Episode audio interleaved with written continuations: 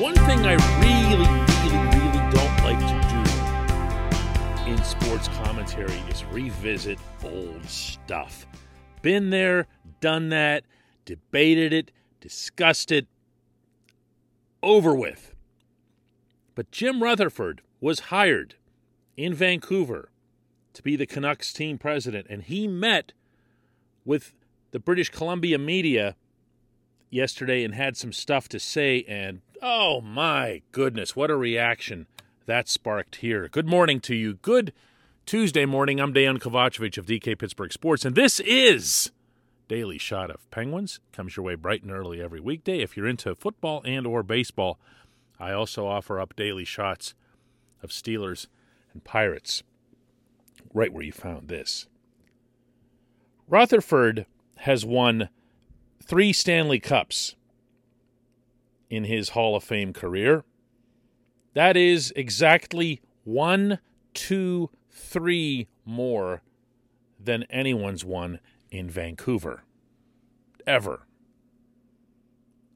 And his appointment to the position that he'll now be working, which sounds a lot like the way he was hired here in Pittsburgh, is that he'll be the president of hockey operations. He's responsible for finding a GM, finding someone to, you know, succeed him. kind of the way it was supposed to happen here when he was flanked by Jason Botterill and Billy Guerin and Tom Fitzgerald, and none of the three, obviously, succeeded him.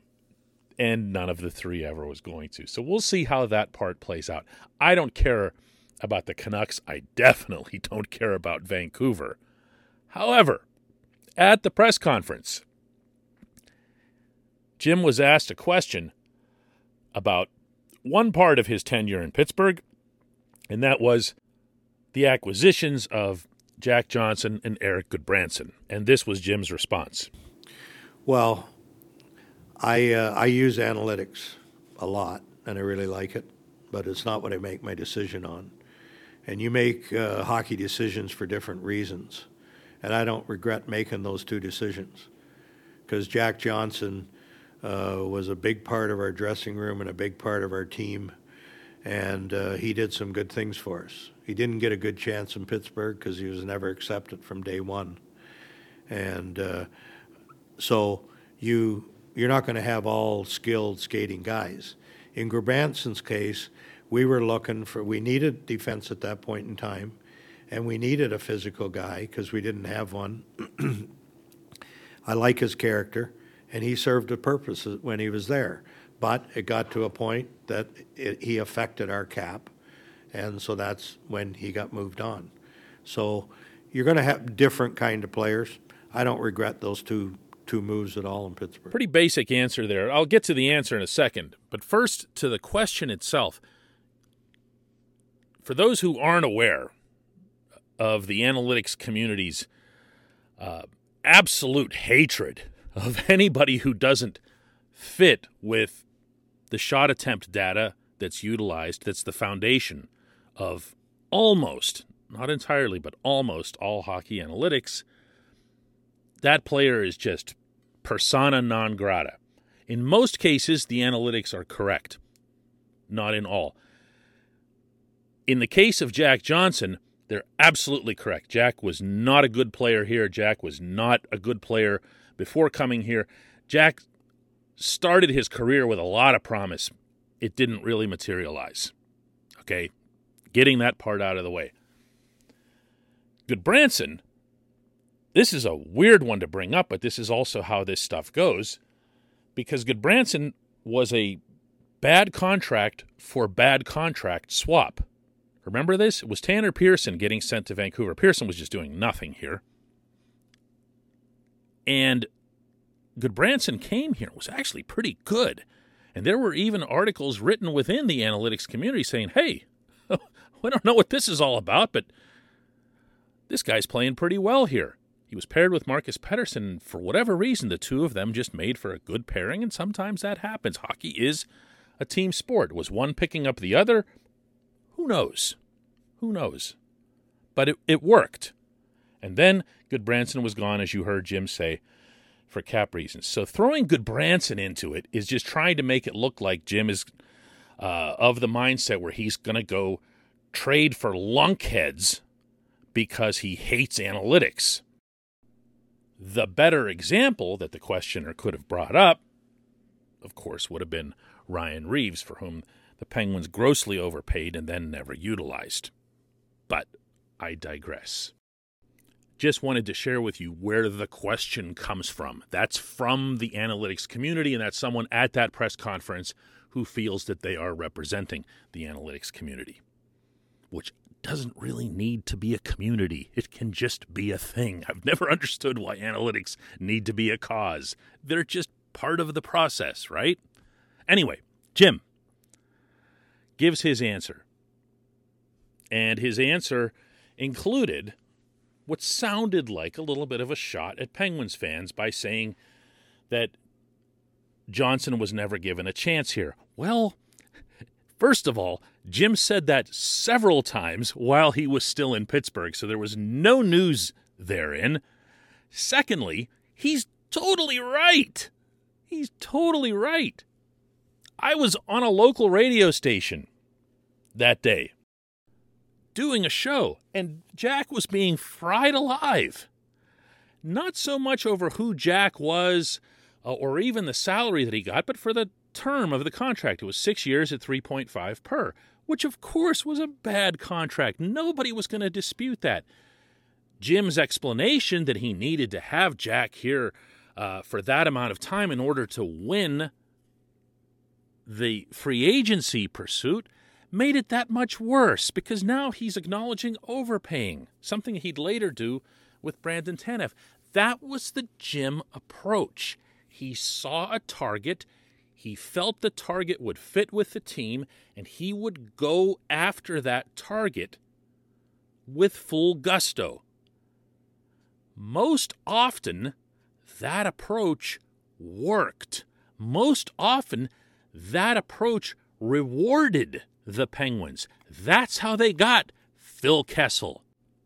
And that, I think, was the most grossly underappreciated or misunderstood aspect of what made Jim successful. It was the approach. This portion of Daily Shot of Penguins is brought to you by the good people at the Greater Pittsburgh Community Food Bank, where they're committed to providing food for all of our neighbors in need across Western Pennsylvania. They, in turn, need your help. Find out how $1 can be turned into five full meals for those in need. Visit pittsburghfoodbank.org. Jim came always, and he will in Vancouver as well, with a pattern. And that is that he'll take a team that's got some talent to it and he'll find a way to push it over the edge because he operates without fear. Well, operating without fear can come with consequences too. That happened to him in Carolina, and it happened to him in Pittsburgh, notably with the Derek Brassard trade. He wanted Brassard so badly, he was going to do whatever he had to do. And that ended up resulting in a string of dubious moves. To break through that wall to get to that championship level, it involves risk. It involves some level of calculation, but it also involves some level of instinct. And as you heard Jim say to the questioner, it's not a matter of believing or not believing in analytics, it's how you utilize them. Analytics are not the end of a discussion. They're part of the discussion. They should be a vital part of the discussion. But it's also got to be understood that hockey's analytics are light years behind those of other sports, at least on the outside.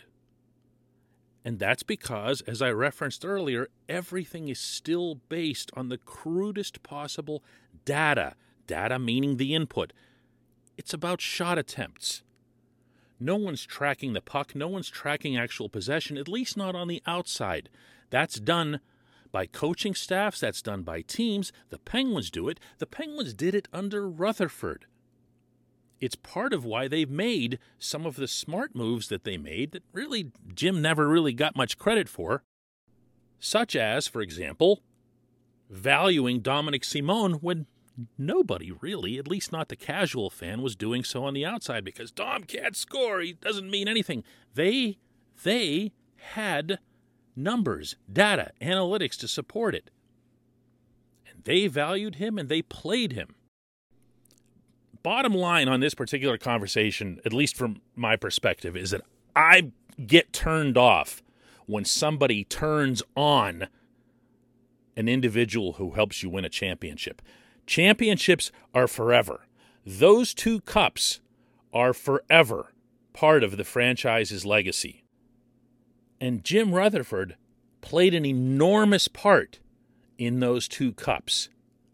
If you prefer to condense his career into some Twitter based LOL memes based on his having given Jack Johnson two, three years more than he should have, or, uh, you know, Ryan Reaves or Eric Gudbranson. wow. I, I, I that's that's a thought process I can't even wrap my head around. Uh, when we come back, just one question.